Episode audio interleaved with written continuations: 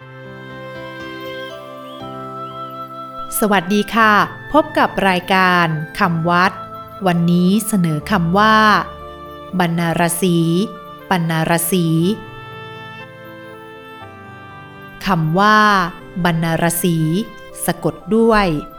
บอใบไม้ ไม่หันอากาศ นอเนน รอเรือซอเสือสละอี บรรณารสีคำว่า บรรณารสี แปลว่า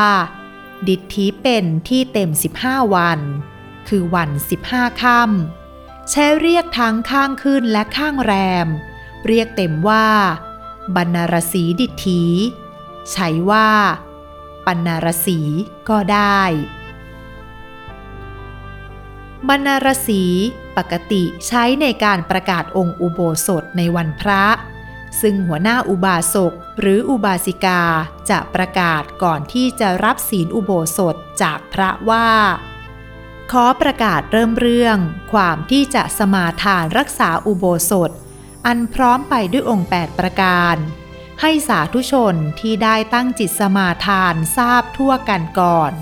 แต่สมาทานณบัดนี้ ด้วยวันนี้เป็นวันบรรณารสี ดิถีที่ 15ค่ำแห่งกาลปักมาถึงแล้ว ก็ละวันเช่นนี้เป็นการที่สมเด็จพระผู้มีพระภาคเจ้า ทรงบัญญัติแต่งตั้งไว้ให้ประชุมกันฟังธรรม และเป็นการที่จะรักษาอุโบสถของอุบาสกอุบาสิกาทั้งหลาย ถ้าเป็นวันแปดค่ำใช้ว่าวันอัฐมี วันสิบสี่ค่ำใช้ว่า